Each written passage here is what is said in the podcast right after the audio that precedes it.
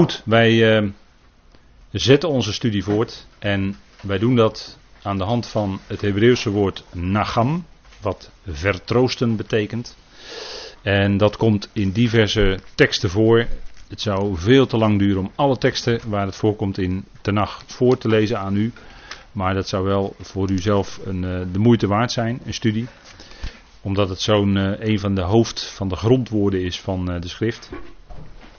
En wij vinden dat woord bijvoorbeeld ook in Jezaja, in bekende Jezaja 40, vers 1. En daar staat het ook uh, heel nadrukkelijk, omdat het daar herhaald wordt. En dan, dat is een stijlfiguur, om iets heel erg te benadrukken.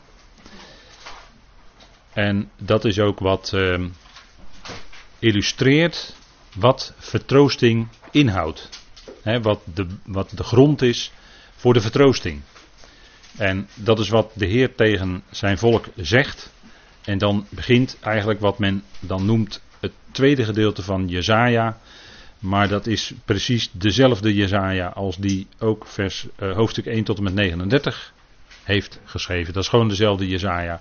Er zijn uh, allerlei theorieën over, maar daar zal ik u niet mee vermoeien, want dat is inderdaad zeer vermoeiend. Um, het hele boek Jezaja is door dezelfde profeet Jezaja geschreven. En Jezaja, zijn naam, ik zeg het nog maar een keer, betekent redder zal zijn de Heer. Redder zal zijn, ja, prachtige, prachtige naam, met een prachtige betekenis. En zoals u weet letten we daar altijd op, hè, betekenissen van een naam. Maar hier staat, en dan komt de trooster, hè, dat is de Menachem. En dat was ook ooit de, de voornaam van een uh, Israëlische president, weet u wel. Menachem Begin. En dat is dus een hele mooie voornaam, dat betekent gewoon trooster. Hè? Hij die trooster is, Menachem. Maar er staat hier in Jesaja 40, troost, troost mijn volk. En dan wordt dat woord Nagam twee keer gebruikt. Hè? En dan mijn volk, Ami. Hè?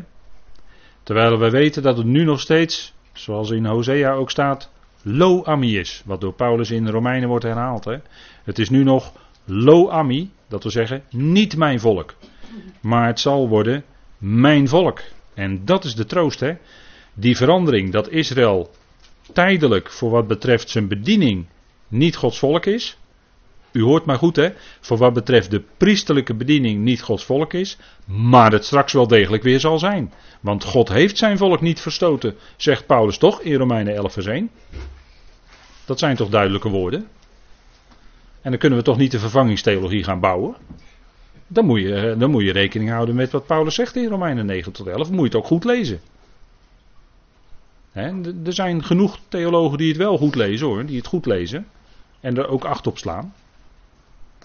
Maar daar zegt Paulus gewoon onomwonden: God heeft zijn volk niet verstoten. Alleen voor wat betreft de priesterlijke bediening staan zij tijdelijk op een zijspoor. Maar het is zijn volk. En straks zullen zij wel weer in hun priesterlijke bediening zijn. En wat was de taak van de priester in Israël? Dat was om de Torah te onderwijzen in de tempel hoor. Dat was een van de taken, een van de hoofdtaken van de priester. En daarom zal Israël, als het straks weer het priesterlijk koninkrijk is, of een koninklijk priesterschap, dan zullen zij de Torah, de Tenach, weer onderwijzen aan de volkeren. In de komende duizend jaar, dat is nog toekomstmuziek, maar het zal gaan gebeuren. Oh, er zijn zo ontzettend veel beloften en profetieën die dat bevestigd hebben. Nou, dan, uh, dan zouden we uh, jaren kunnen vullen hoor, met Bijbelstudie hier. Als we dat, dat allemaal gaan lezen. Dat staat zo overduidelijk in de schrift. Nou, troost, troost mijn volk. Ami. Het zal zijn Ami. En niet langer Lo Ami. Vandaar, dat is die verandering, dat nieuwe verbond. Dat is de troost. Die vernieuwing door de geest die God zal geven in zijn volk. Dat is de troost. Dat dat gaat komen. En dat is toch voor ons ook, als wij op het graf lezen 1 Thessalonicense 4 vers 13 tot 18, dan sluit dat af met vertroost elkaar dan met deze woorden. Welke woorden? Nou dat er in de toekomst die opstanding gaat komen als de bazuin klinkt. Die woorden. Als die verandering gaat komen. Dat is je troost. Daar kun je mee verder als gelovige. Dat geeft uitzicht, dat geeft verwachting. En dat is ook voor het volk, hè? Die hebben de verwachting van het nieuwe verbond. Als de Heer zal komen als hun Messias en een nieuw verbond met hen in werking zal stellen. Dan zal hij zijn geest in hun harten geven. En dan zal hij zijn Torah in hun hart schrijven. En dan zullen ze vlees en harten hebben, niet langer stenen harten. Oh, dat zal een geweldige tijd zijn voor de volkeren hoor. Als Israël aan de spits zal staan en de volkeren zal onderwijzen. dan zal heel de aarde vol worden van de kennis van Yahweh. Wat denk je, wat dacht je wat? Dat is wat hoor, dat is wat. Dat is toekomstmuziek hoor, voor de volkeren. Als Israël weer op de juiste plaats komt te staan, die door God daar gesteld is. Nog even wachten, nog even wachten. Maar het zal binnenkort zover zijn. Alles is ervoor klaar. Gaat u maar kijken in het Tempelinstituut in Jeruzalem. Ik heb het met eigen ogen gezien, twee keer. Alle instrumenten, alles ligt klaar, alles. Een geweldige gouden menorah die daar staat in de straten. Adembenemend mooi ding. Omdat het spreekt van het licht wat Israël zal gaan geven in de duizend jaar door de verspreiding van Gods woord. Daar spreekt die menorah natuurlijk van. Hè? Dat licht wat God zal geven, dan zullen zij inderdaad licht zijn voor de natieën. wat de, de Tempelinstituut Rabijn nu al als studies geeft, dat heet Light of the Nations. dat, dat wil hij nu al doen, maar ja, nu zijn de ogen nog niet helaas open voor de Messias. die hun Messias is, helaas. Maar het zal worden Ambior, het zal worden mijn volk, zal u God zeggen. Spreek naar het hart van Jeruzalem, dat is vertroostend. Hè? Spreken tot het hart. Woorden spreken die opbouwen. Woorden spreken, hè, als je elkaar wil bemoedigen, dan kun je elkaar bemoedigen met wat, wat God zegt. En, en dat elkaar tot, van hart tot hart bespreken. Dan bouw je elkaar op. Dan bemoedig je elkaar. Je bemoedigt elkaar niet door te gaan zitten vitten en over allerlei haakloverijen te gaan doorzeuren in gesprekken. Daar bemoedigt die ander niet mee hoor. Echt niet. Daar bouw je elkaar niet mee op. Dat breekt alleen maar af. Maar spreken tot het hart wil zeggen, bemoedigend spreken, vertroostend spreken tot het hart wil zeggen, dat, dat je Gods woorden, die belofte die God gegeven heeft, elkaar daarmee bemoedigen, elkaar daarmee aanspreken. dat, dat is uh, geweldig hoor, dan heb je nog een leuk koffieuurtje ook. Spreek naar het hart van Jeruzalem en roep haar toe Kijk, daar komt die verandering, hè. Dat haar strijd vervuld is. Dat haar ongerechtigheid, dan staat er eigenlijk bedekt is. En dat zij de hand van de Heer het dubbele ontvangen heeft voor al haar zonden. Een stem van iemand die roept in de woestijn. Bereid de weg van de Heer, maak recht in de wildernis en gebaan de weg voor onze God. En dan komt het, hè. De toekomstmuziek. Alle dalen zullen verhoogd worden. Alle bergen en heuvels zullen verlaagd worden. Wat krom is zal recht worden. Oh, wat geweldig is dat. Hè? Daar hadden we het net over in een gesprek in de pauze. Dat alles krom is. Alles staat op zijn kop in deze wereld. Het wordt steeds gekker. Je kan, je, soms denk je, ze zijn helemaal... Nou ja, laat maar. Ik, ik, ik slik het in. Maar wat krom is zal recht worden. Dat zal hij doen hè. Hij zal het recht voortbrengen. De Messias. Hij zal het recht voortbrengen. Wat krom is zal recht gemaakt worden. Wat rotsachtig is, zal tot een vlakte worden. De heerlijkheid van JW zal openbaar worden. En wie is dat? Dat is Christus Jezus, als die als Messias komt voor zijn volk. Dan wordt de heerlijkheid van de Heer geopenbaard. En alle vlees tezamen zal het zien. En ze zullen, de stammen zullen rouw klagen wanneer ze het zien, zegt Zacharia. Als ze zien op hem die zij doorstoken hebben. Dan zullen ze het zien. Hè? En dan, want, en dan staat er ook, want de mond van de Heer heeft het gesproken. Nou, en dan zouden wij maar één ding kunnen doen. Dat is amen zeggen, want dan gaat het ook gebeuren. De verandering die God gaat brengen, dat is ook de troost voor Israël. De vertroosting van Israël. Zo werd de Heer ook aangekondigd, hè? meen in Lucas 1. De vertroosting van Israël. Hij is dat. De Heer is de trooster. En hij zal geweldige heerlijkheid brengen ook aan dat volk. En zal het voortvoeren in de komende eonen. Totdat de volleinding bereikt is. Zo lang zal God doorgaan. God wacht niet en zal niet stoppen totdat allen er zijn. Die hele oogst die moet gaan komen. Israël kent oogstfeesten. Dat is alleen maar typologie. Want dat is dat die hele oogst van de mensheid die gaat komen. Daar spreekt het allemaal van. Hè? Die hele oogst. Allen zullen er zijn. Er zal niemand ontbreken. Die herder die ging toch dat ene schaap zoeken en liet die 99 anderen even, even achter. Hij ging toch op zoek naar dat ene schaap. En had toch geen rust totdat die ene erbij was. Totdat die 100 vol was. Nou, dat is een beeld natuurlijk van het eind van de volleinding van de eonen. Hij zal ze allemaal terechtbrengen. Tweede dood zal moeten wijken. Hij zal ze doen opstaan. En dan zal iedereen er zijn. En dan is het onvoorstelbare heerlijkheid. Dat gaat gebeuren aan die schepping. Dat is een troostvol woord. God alles in allen. Daar kun je mee aankomen hoor. Dat is troost. Betere troost is er niet. En we zouden daar niet aan afdoen. Ik durf dat niet. Allen is gewoon allen in de schrift. Daar wel. de verandering die God zal brengen. Dat is geweldig hè. Zijn geweldige beelden hoor. Die toekomst. Muziek. Dat is werkelijke symfonie. Beethoven heb ik een klein beetje, zeg ik heel zacht, heb ik een klein beetje bedenkingen bij Beethoven af en toe. Maar goed, dat is verder. Maar symfonie, dat is, het, dat is de volleinding van de schepping. Hè? Dat is als de voltooiing daar is, dan is het symfonie. Want weet u wat het betekent? Dat is gezamenlijk hetzelfde geluid voortbrengen. En dat is ook het thema van vanavond trouwens. Maar gezamenlijk hetzelfde geluid voortbrengen. Dat is symfonie hoor. En dat zal heel die schepping doen. Al wat adem heeft zal de Heer loven. Dan zal Psalm 150 ten volle vervuld worden. Zo zal het zijn. dan heb je een symfonie hoor. En dat is geen unvollendete, zoals Beethoven er een had. Maar dan is die voltooid. God maakt af waar hij aan begon. Hij laat niet varen wat zijn hand begon. Waarom geloven veel gelovigen dat niet? Hij zal afmaken waar, wat hij startte. Daar is hij toch werkelijk God voor. Daar hebben we mee te maken hoor. Vertroosting, daar heeft Paulus het over. En dat, dat spreken we met elkaar, dat spreken, bespreken we met elkaar vanavond. Vertroosting in Christus. Hè?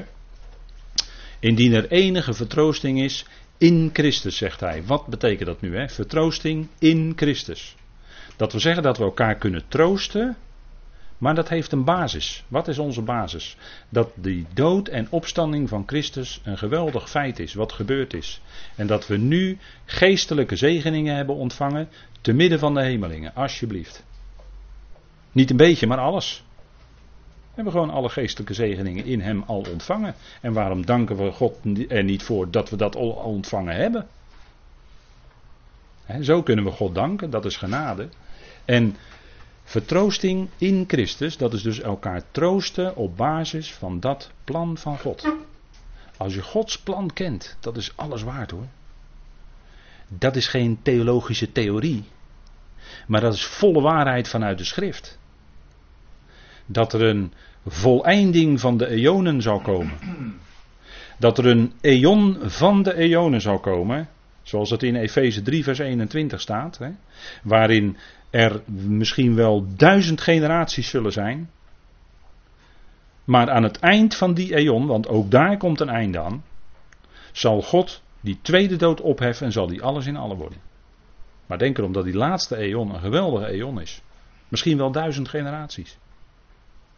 Misschien duurt die wel 26.000 jaar. Zou zomaar kunnen.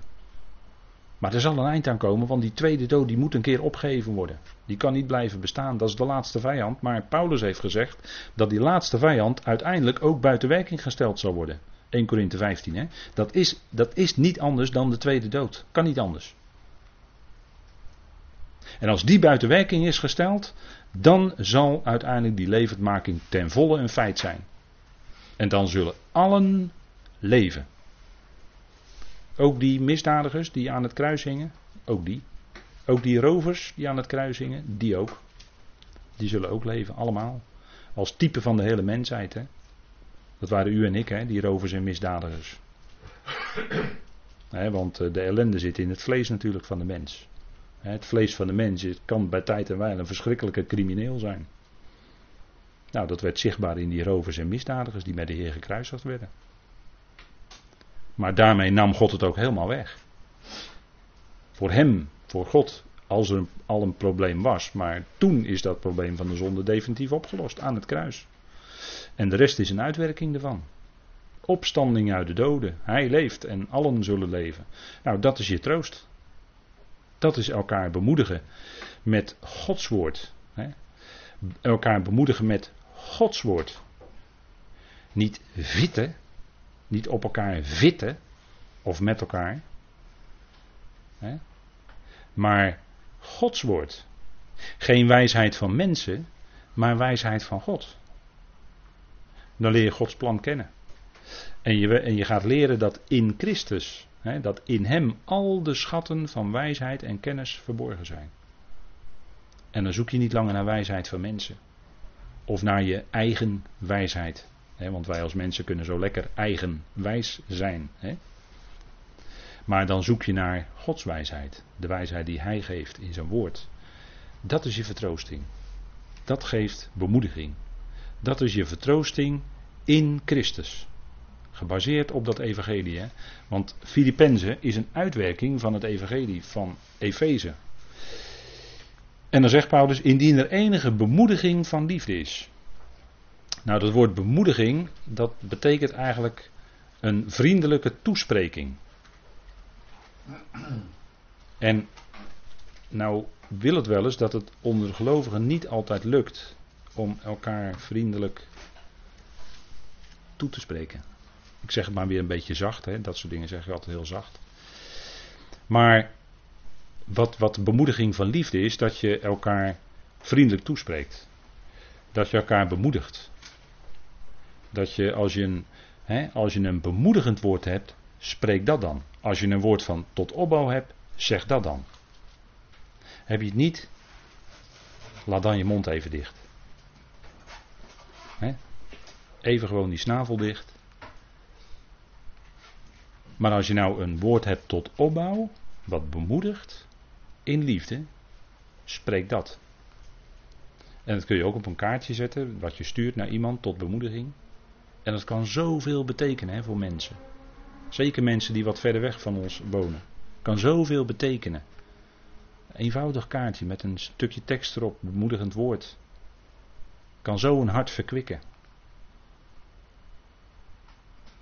En, en dat is wat we ook, ook onder elkaar uh, doen. Hè? Dat is 1 Thessalonicense 2. Laten we even met elkaar opzoeken.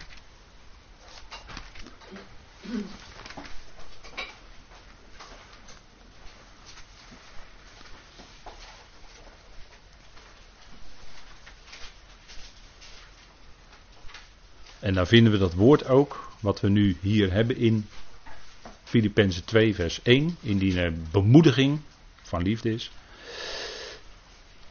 1 Thessalonicense 2 vers 11. Zo weten jullie dan hoe wij elk van jullie afzonderlijk opwekten en bemoedigden. In mijn vertaling staat aanmoedigden. Dat is ook een heel, hele mooie vertaling van het woord.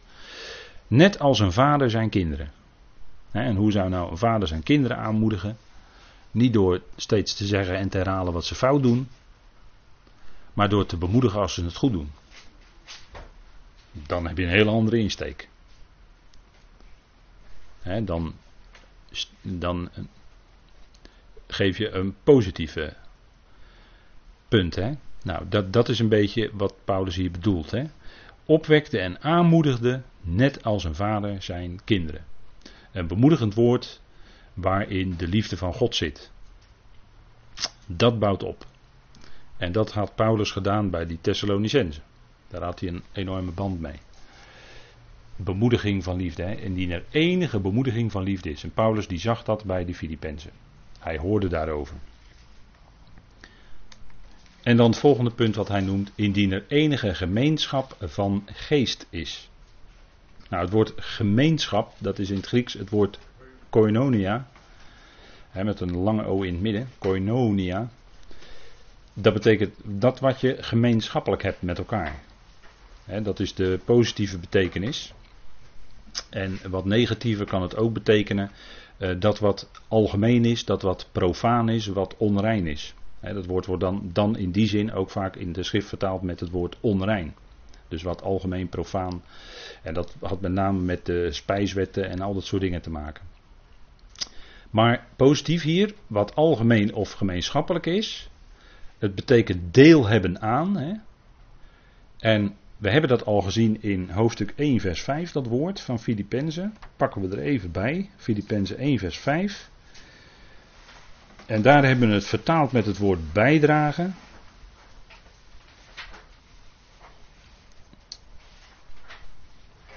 Daar zegt Paulus, dat hebben we al met elkaar besproken natuurlijk, 1 vers 5, vanwege jullie bijdragen aan het evangelie. Daar wordt ook het woord, daar staat eigenlijk het woord koinonia in het Grieks.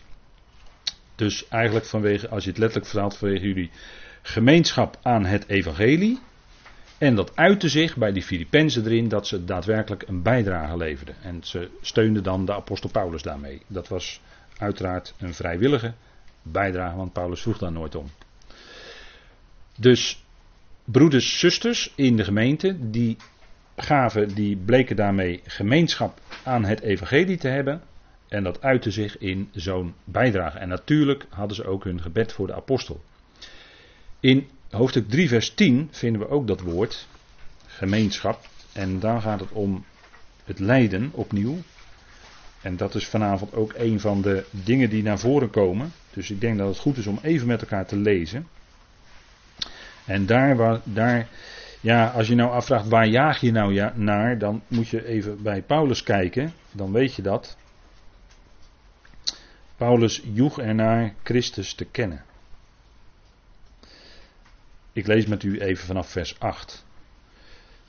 Maar voorzeker, ik acht ook alles verbeurd te zijn, omwille van het alles overtreffende, van de kennis van Christus Jezus mijn Heer. Dat ging ver boven alles uit, ver boven al zijn kennis die hij had opgedaan vroeger. Door wie ik alles verbeurde en het afval achter te zijn, dus alles wat, wat hij dan daarvoor heeft genoemd, hè, dat achter die allemaal als afval. Dat kon dus met de roodtep mee. Opdat ik Christus zou winnen en in hem gevonden wordt, niet mijn gerechtigheid hebbend, die uit de wet, maar die gerechtigheid door het geloof van Christus, de gerechtigheid uit God op grond van het geloof. Dus Paulus had niets van zichzelf. Hè? Dat was om hem te kennen en de kracht van zijn opstanding en de gemeenschap van zijn lijden, gelijkvormig wordend aan zijn dood. Nou, hier heeft u het, hè? dat woord gemeenschap. Dit, hier strekte Paulus zich naar uit voor zijn dagelijks leven. Dat, is, dat achter die niet voor later bij de Heer, maar voor nu in zijn dagelijks leven. Om Hem te kennen en de kracht van zijn opstanding, nu al, dat die nu al werkt in ons leven. En de gemeenschap van zijn lijden. Zijn met een hoofdletter, hè? Het lijden van Christus. Het verworpen worden. Het alleen komen te staan. Eh, dat wil niet zeggen gekruisigd worden, maar het is wel hetzelfde lijden, op dezelfde manier lijden. Net zoals de Heer alleen kwam te staan, nota bene te midden van zijn eigen broeders naar het vlees. Dat overkwam Paulus ook. En kan ons ook overkomen dat we alleen komen te staan. Dat is maar één punt hè, van het lijden. Maar er, zijn natuurlijk nog meer. Hebben we ook met elkaar besproken. Maar het gaat om dat gemeenschap. Dus deel hebben aan hetzelfde. Iets gemeenschappelijks hebben. Van zijn lijden en gelijkvormig wordend aan zijn dood, of ik, hoe ook maar, zou komen tot de uitopstanding uit de doden. Die uitopstanding uit de doden, dat is die kracht van Christus opstanding nu al in het dagelijks leven ervaren. Er zijn allerlei theorieën over deze tekst, maar vanuit de context betekent het dit. Uitopstanding uit de doden is de kracht van de opstanding van Christus nu al ervaren in je dagelijks leven. Want daar gaat het om. Het gaat hier om de praktijk van nu, van dagelijks leven. Daar spreekt heel Filippenzen over dus de, dat is het bijzondere en dat ervoer Paulus ook in zijn leven. En dan zegt hij, hij strekt zich ernaar uit en hij achtte niet dat hij dat al helemaal verkregen had. Hij ervoerde iets van, he, zo, zo spreekt hij erover. Niet dat ik het al verkregen of al volmaakt ben. Dat zou het later pas bij de Heer zijn. Maar ik jaag ernaar. Of ik het ook grijp. Waartoe ik ook gegrepen werd door Christus Jezus. Dus hij joeg ernaar. hij achtte dat niet dat hij dat allemaal al bereikt had. Hij zat niet achterover in een stoel van zo, ik heb het allemaal al bereikt. Helemaal niet, integendeel zelfs. Hij joeg ernaar. Hij ging door. Zodat hij dat zou grijpen, zodat hij dat ten volle, meer voller zou ervaren in zijn leven. Die kracht van de opstanding.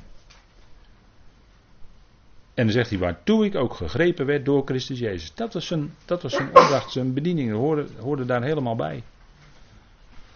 Dat is gemeenschap, hè. Nou, Paulus zegt dan voor die Filippenzen, indien er enige gemeenschap van geest is, dus geestelijke gemeenschap, wat je deelt met elkaar in het woord, hè, wat je deelt met elkaar als je de schriften opent, wat je deelt met elkaar als je als gelovige bij elkaar bent, hè, dat gemeenschappelijke wat je met elkaar deelt, dat is die gemeenschap van geest. Kijk, als je, als je met z'n allen naar uh, voetbalwedstrijd gaat, dan is het gemeenschap van de ziel. Maar gemeenschap van de geest hier, in deze context, Filippenzen, is dat je met elkaar dat woord deelt.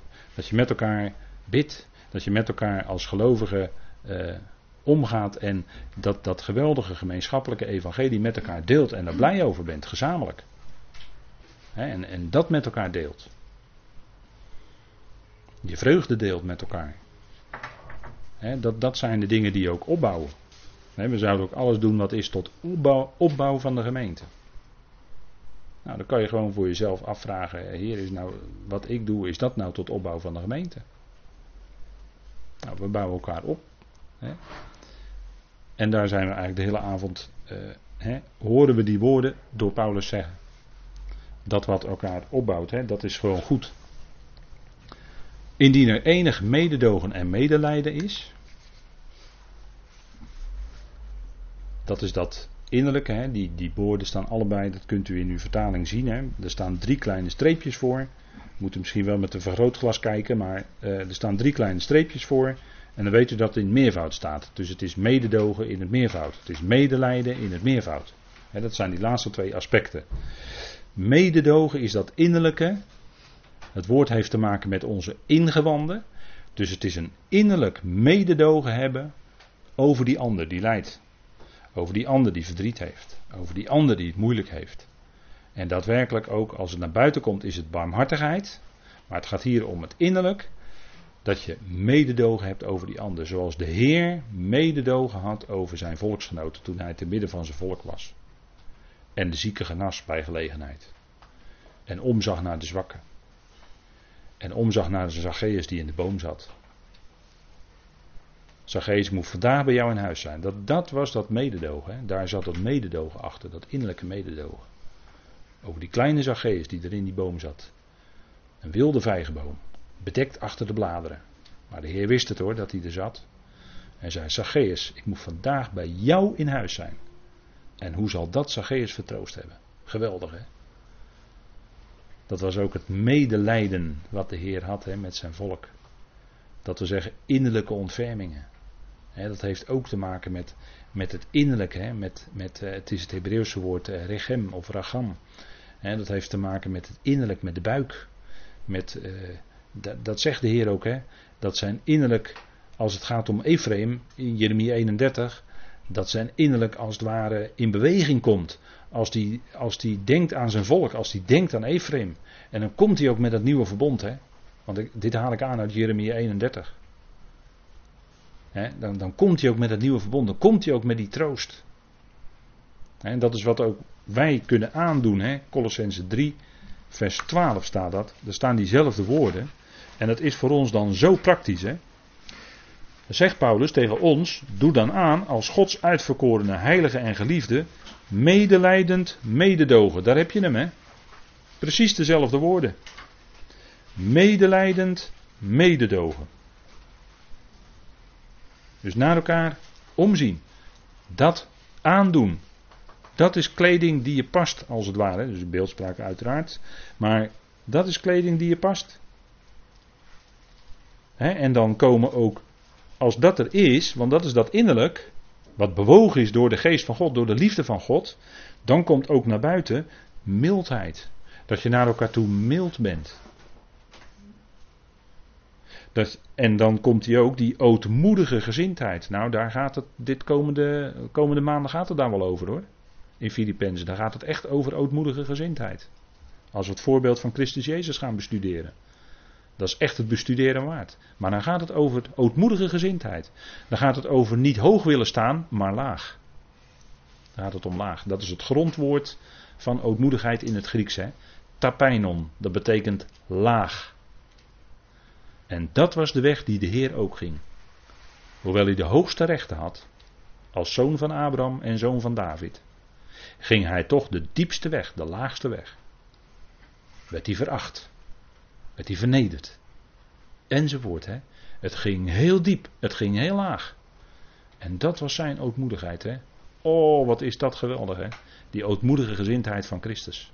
Wat is dat een geweldig voorbeeld voor ons? Dat zouden wij aandoen. Dat is het evangelie echt tot in de voeten uit hoor. Want wij hebben nu nog geen plaats van hoog. Nee, eerst is die weg omlaag. Met hem. En hij gaat mee in de diepte. Hoe diep het ook gaat, maar hij is daar met zijn liefde. Hij draagt.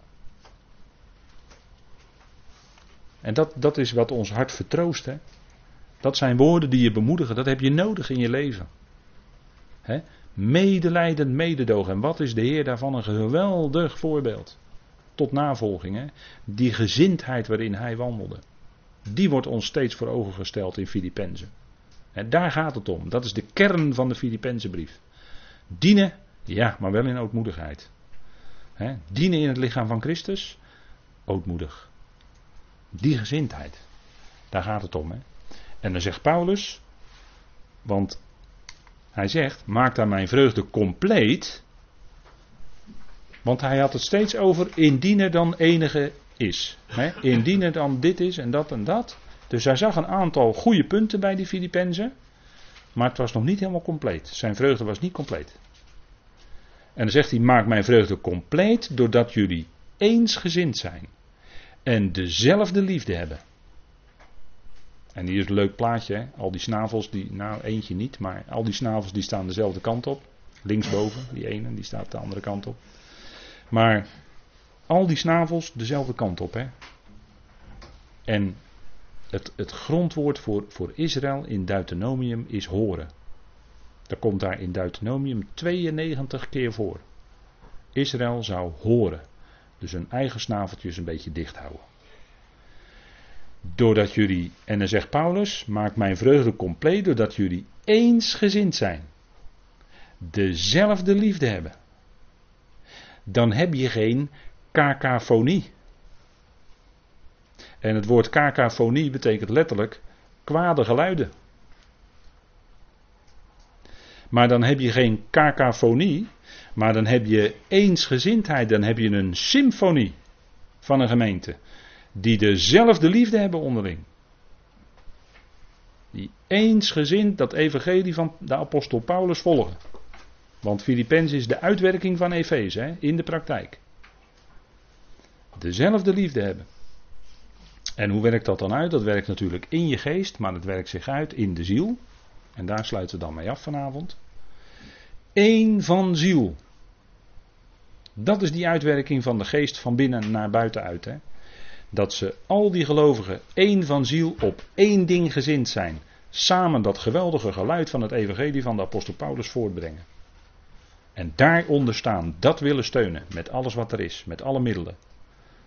Nou, op één ding gezind. Zo waren die Filippenzen misschien toch niet helemaal bezig. Ze, er was misschien toch niet helemaal, want anders zou Paulus het natuurlijk niet zeggen in Filippenzen 2. Er was bij die Filippenzen misschien toch niet helemaal die eensgezindheid. Hè? Er was misschien toch niet overal diezelfde liefde. Maar er was misschien een wat liefde, of moet ik zeggen, filijn, wat ander karakter. Er was niet helemaal één van ziel op één ding gezind. Maar er was kennelijk onderling, zat hier en daar toch nog wel wat, ja, wel wat verschilletjes zo. Kleine, misschien kleine verschilletjes, zeg ik weer zacht. Maar dezelfde liefde hebben. Eensgezind zijn. Eén van ziel. Dat zich uit in de ziel, dat wil zeggen dat het zich uit in, in, in, in denken, willen, voelen, handelen enzovoort. Op één ding gezin, gezind. Hè? En dan niets doen uit tweedracht of eigendunk. Niets doen uit tweedracht of eigendunk. Maar in ootmoedigheid, en dan komt hij, hè? Maar in ootmoedigheid, daar gaat het om. In ootmoedigheid. Schik je, schik je je naar het Evangelie zoals we dat mogen kennen en al vele jaren mogen uitdragen. Dat is fantastisch. En dat is wat werkelijke troost biedt hè, voor, voor iedereen die het maar horen wil. Geweldig. Tot zover.